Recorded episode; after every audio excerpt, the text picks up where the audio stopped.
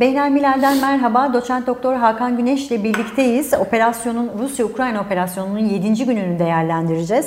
Hakan Hocam hoş geldiniz. Merhabalar. Bugün stüdyodayız. Evet. Sizi stüdyoda evet. ağırlıyoruz bugün. Şimdi Hakan Hocam hiç lafı uzatmadan operasyonun 7. günü artık bir haftayı geride bırakıyoruz. Hı hı. E, ama bölgede şiddet giderek artmaya devam ediyor. Şimdi hı hı. geçtiğimiz e, bir haftayı şöyle bir değerlendirecek olursanız ne söylersiniz? Ama tabii bunun da ötesinde Putin'in ilerleyişi nereye kadar devam edecek? Hı hı. Ve e, önümüzdeki günler, önümüzdeki hafta nelere gebe? Evet, şimdi askeri uzman değilim ama çok kaba gerçekler var. Bunlardan evet. bir tanesi Rusya şok saldırısını yaptı evet. ancak şehirlerin e, eteğinde durdu. Şimdi büyük soru başta Kiev olmak üzere aslında esasen Kiev'in alınıp alınmayacağı sorusu. Çünkü diğer sahalarda yavaş yavaş ilerleme oluyor. Ee, ve biz bu arada sürpriz bir e, Polonya, İngiltere ve başka bir oyuncunun da devlet düzeyinde sahneye girip girmeyeceğini e, anlamış olduk. Evet. Anladığımız kadarıyla e, işte daha çok yabancı savaşçı tabir edilen kişileri göndermeye karar verdiler. Hı hı. Bunun dışında kendi ordularını, resmi ordularını göndermeyecekler. Bunlar ortaya çıktı ve tabii ki dün yani büyük haber evet şu. Yani şehirlerle ilgili bir savaş başlamak üzere başlamak yani başladı kısmen ama daha tam düzeyde değil. İşte hı hı. 60 kilometrelik, e, 40 millik neyse bu uzun konvoy ve bunun e, işte e, sıradaki büyük operasyon ya da saldırı için kullanılacak olması demek ki bunu göreceğiz sahada. Ama evet. bu tabii sayısız yanıyla ele alınmaya başlanan bir şey. O kadar büyük bir kutuplaşma herhalde Soğuk Savaş döneminde bile çok ender e, rastlandı. Yani kamuoylarının İkinci Dünya Savaşı'ndan sonra bu kadar e, birbirleriyle kavga ettiği, kutuplaştığı, birinin diğerini mutlak e, şiddetin kaynağı olarak gördüğü evet. bir duruma dünya ya da Avrupa benim bilgilerim dahilinde pek gelmedi. Yani Bosna'da savaş olduğunda lokal kaldı diyelim ki hani Balkanlar. Ben biz çok ilgilendik tabii ki evet. falan ama yani e, işte Belçika'dakilerin çok da umurunda öyle bir olay olduğundan ancak haber izliyorsa haberdar olur. Bu öyle bir olay değil. Bu e, Finlandiya'dan efendim bizim Ardahan'a kadar her yerde herkesin çok konuştuğu, her gün konuştuğu, 120 gündür konuştuğu bir konu hele son e, evet. 7 gündür. Böyle de gidecek ve tabii bu savaş e, nereye gider konusunda eğer şu sorulacaksa Rusya işgal edecek mi?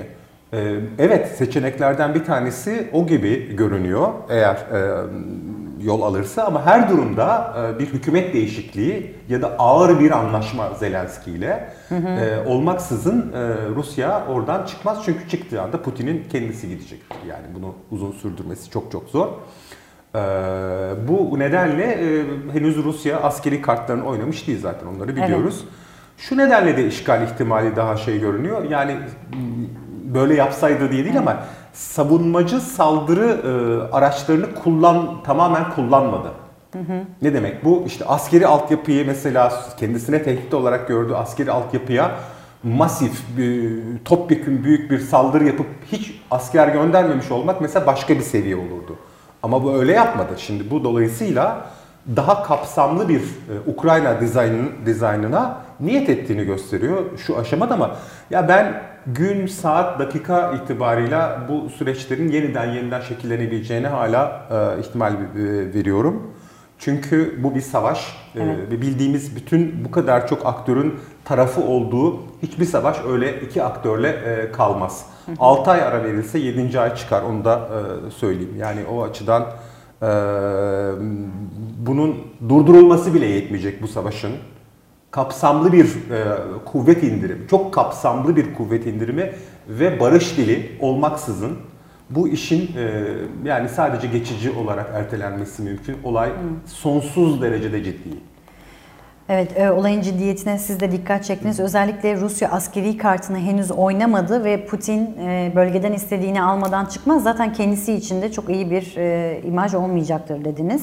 Şimdi peki müzakerelere bir bakalım. Çünkü bugün müzakerelerin ikinci turu görüşülecek. Şimdi pazartesi günkü e, görüş biz sizinle yayınımıza bir atıfta bulunalım. Siz o gün pazartesi günü e, yani müzakerenin birinci turundan bir şey çıkmaz. Zaten gidenlerin bile bir umudu yok demiştiniz. Evet. Cumhurbaşkanlığı Sözcüsü İbrahim Kalın dün bir açıklama yaptı ve Yani Rusya'nın çok gerçekçi olmayan talepleri var. E, müzakereler bu nedenle devam etmeyebilir dedi. Hı hı. Birinci sorum müzakereler devam eder mi bu olsun. İkinci sorum da eğer olur da müzakereler devam ederse bir hatırlayalım mı? Kim ne istiyor? Yani Putin hı hı. ne istiyor, Zelenski ne istiyor? Hı hı. E, ve tabii ki görüşmelerin sonunda e, bir ilerleme kaydedilirse Putin ve Zelenski müzakere masasında yan yana gelir mi? Emin değilim çünkü çok kamuoyları yani bir imza atılacağı noktada bile bunu savunma bakanları, meclis mekanizmaları ve başka düzeyde bir heyetle şey yapabilirler. Evet. Ve e, bir müddet zaman geçtikten sonra belki yan yana gelebilirler. Eğer böyle bir olasılık olacaksa ama bunu bilmiyoruz. Çünkü hı hı. Ukrayna içinde şu anda bir yandan Rusya ile savaş var. Rusya'ya karşı bir mücadele var ama aynı zamanda kendi evet. içlerinde de iktidar mücadelesi var. Aynı şey Rusya için de geçerli ama Ukrayna'da daha yüksek düzeyde. Zelenski'nin Rusya ile masaya oturmaya en yatkın son 8 yılda ortaya çıkmış hani bilinen liderlerden birisi olduğunu altını çizelim e, aşırı sağın ve merkez sağın da destek vermesiyle onun barış adımlarının engellenmiş olduğunu da ekleyelim. Bunları evet. söyleyelim. Evet. Yani bunlar önemli. Mesela Rus dilini yasakladılar Zelenski seçilmeden önce. Zelenski bu saçma yasa, bu ırkçı yasa kaldırmak üzere ki Rusya ile aralarındaki yani Putin'e bütün kozları veriyorsunuz.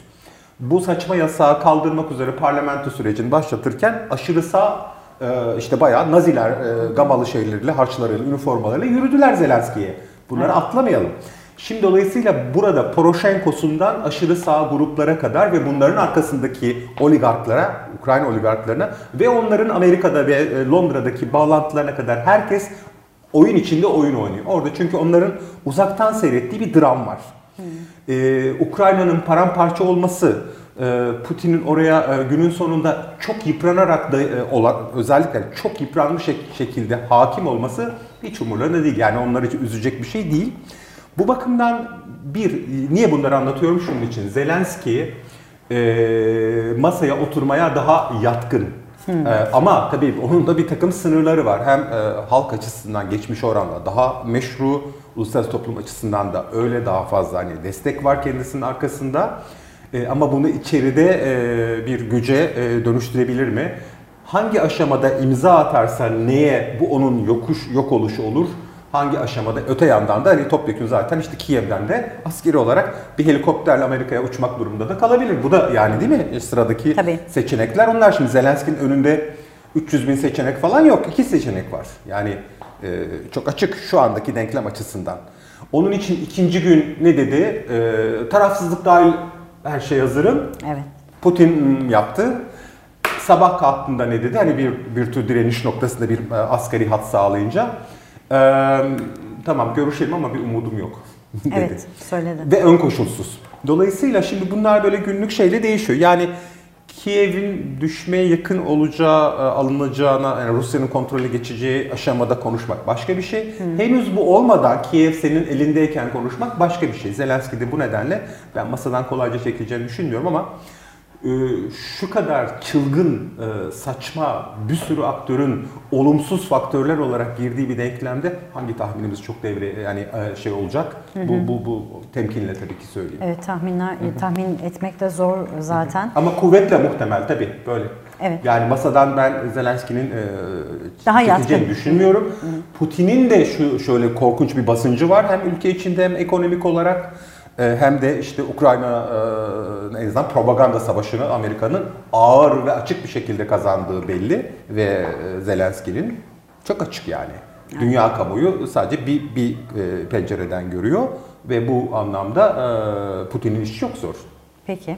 O zaman nükleer silah endişesine bir bakalım. Çünkü o da sıcak başlık olarak önümüzde duruyor. Şimdi Putin Rus ordusundan nükleer silahları kapsayacak şekilde özel bir e, savaş durumuna geçmelerini istedi. NATO'dan evet. da aslında buna cevap gecikmedi. NATO dedi ki NATO'nun nükleer başlıklarının bir bölümü de her an kullanımına kullanıma hazır. Hı hı. Şimdi pazartesi günü günkü yayınımıza tekrar atıfta bulunacağım. Siz orada nükleer e, silah e, kullanımı için düğmeye basan taraf kendi ölümü için de düğmeye basar, basar. demiştiniz. Doğru. Şimdi sıcak başlık olarak önümüzde durduğu için tekrar sormak istiyorum. Hı hı. Nükleer silah riski var mı? Bunun için endişelenmeli miyiz?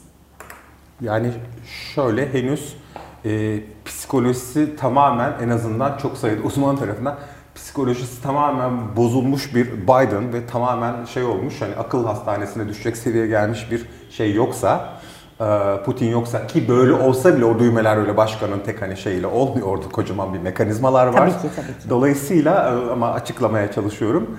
E, dolayısıyla hayır nükleer savaş gerçekten kendi ölümün anlamına geleceği için o düğmeye basmak dünyanın imkansıza yakın işi şu anda. Yani. Ancak bu tehditler ve bunun böyle ne diyelim işte sınırlı kullanımı, lokal kullanımı gibi niyetler taşıyan e, taraflar olabilir. İşin ilerleyen safhalarında, o en son kullanış. Şimdi daha konvansiyonel bir aşamadalar. Evet. Yani kara ordularının nükleer evet. olmayan e, silahların kullanıldığı bir aşamadalar.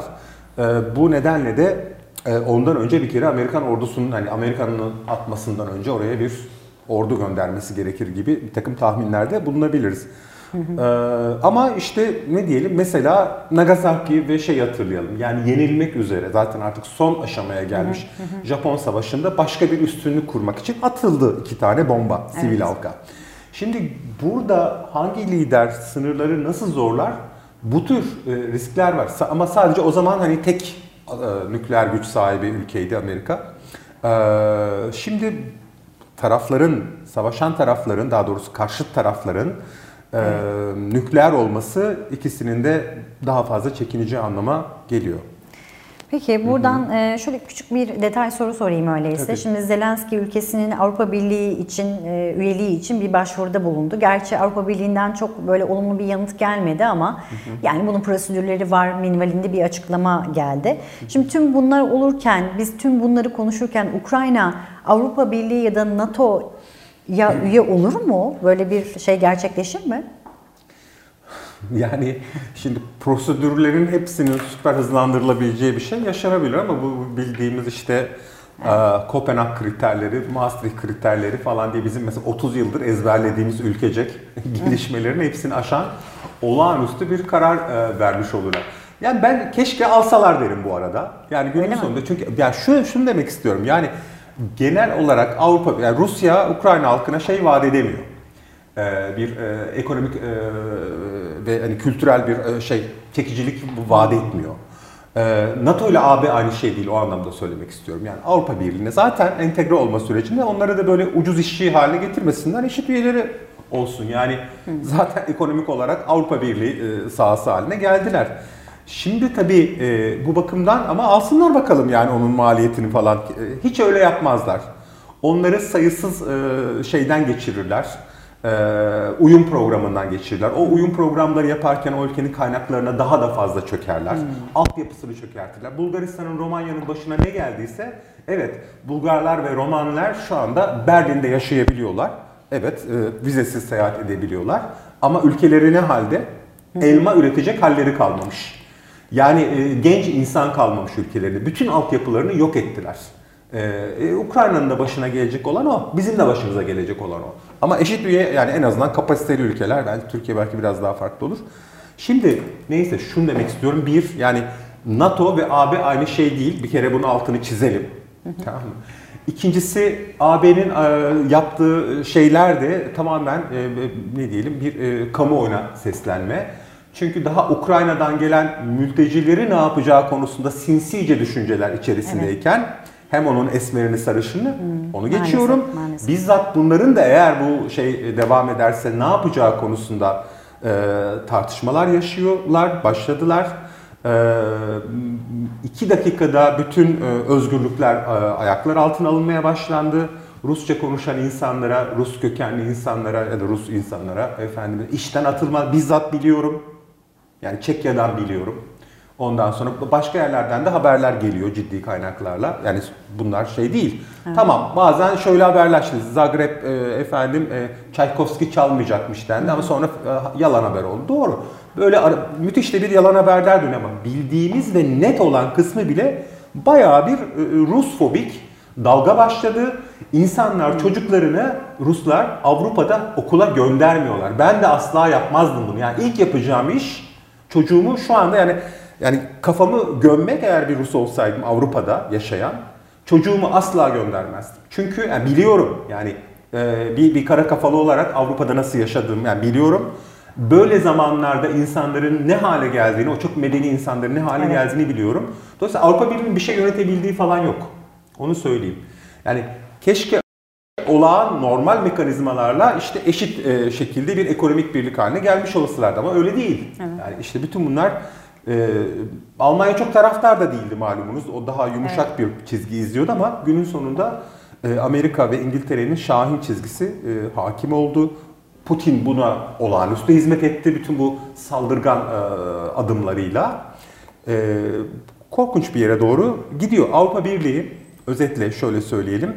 Bu başvuru kabulü Avrupa Birliği'ne kabul gibi adeta kamuoyu algıladı. Ee, gelişen safhalarda buna benzeyen bir adım atarlar mı? Yani işte kriterleri bazen atlayabiliyorlar. Kıbrıs almalarında olduğu gibi. Orada da hı hı. toprak bütünlüğü sorunu olmaması gerekiyor mesela işte herhangi bir sınır sorunu. Ona rağmen şimdi bu da istisna olur mu? Bu kadar kamuoyunun arkasında olduğu bir yerde. Bu işler şöyle oluyor. Ee, savaş tam olarak böyle bir şey. Ee, ey mesela diyelim ki Fransa liderlik yapmaya çalışıyor. Ey Almanya, ey Hollanda işte diğer üyelere seslenecek. Siz bu korkunç katliam, bu Rus e, işgali karşısında yalnız mı bırakacaksınız? Ben derhal e, almayı öneriyorum dese bir lider. Diğerlerinin hepsine ne, ne olacak Allah aşkına kamuoyu önlerine? Yani bu tür seslenmeler evet. zincirler getiriyor. Herkesi e, uçlara doğru itiyor. Dolayısıyla bu tür şeylerle karşılaşacağız daha devamında. Bunun sadece başvuruyla kalmayan işte prosesin ilerlediği, sürecin ilerlediği yönünde hamleler. Çünkü olay Batı açısından hani bu kadar askerileştiriyorsun. Tank, top, tüfek yiyorsun ve Rusya diyor ki bu iş bir askeri mesele anlamıyor musun diyor. Ondan sonra da olayı bir propaganda savaşıyla idare etmeye çalışıyorsun. Evet. Yani bu, bu kadar saçma. Peki. Yani madem o kadar girdin askeri olarak karşılık ver, güvence ver, bir şey yap hani kendi mantığı açısından söylüyorum. O da yok. Hı hı. Böyle. Söz Ruslardan açılmışken sizin orada bir önemli tespitiniz var. Rus fobik dalga başladı dediniz. Şimdi ben o noktada Rus halkına bir dönmek Hı-hı. istiyorum. İşte Ukrayna halkını konuşuyoruz. Tabii ki oradaki sivillerin hakları çok önemli ama evet. şimdi e, Rus halkına da bir bakalım. Rus Tabii. halkı ne düşünüyor, ne istiyor? Tüm Hı-hı. bu yaşananlara nasıl karşılık veriyor? E, ve tabii daha da önemlisi Putin halkından destek alabiliyor mu? Şimdi e, Putin halkından e, çok net 2014'te Kırım'ı e, ilhak ettiğinde, evet. Donetsk'teki Rusları savunup onlara işte yardım verdiğinde diyelim ki e, destek seviyesi %90-95'tir. Hı hı. Şimdi ben bu oranın e, %50'lerde olduğunu düşünüyorum. Hı. O kadar. Yani bu Ukrayna'ya yönelik askeri şey. Operasyon. Evet yani Donetsk başka, Kırım başka, savunma Rusların gözünde. Orada Ruslar var, neonaziler katletti. Bu başka bir şey. E, Kiev'e saldırmak kardeş bir halka saldırmak aynı şey değil. Bu kadar net yani bunun için uzman olmaya gerek yok. Hı hı. Ruslar buna karşılar. Fakat şimdi az önce konuştuğumuz şey ve bize Türkiye'de yapılan da e, aynı şey.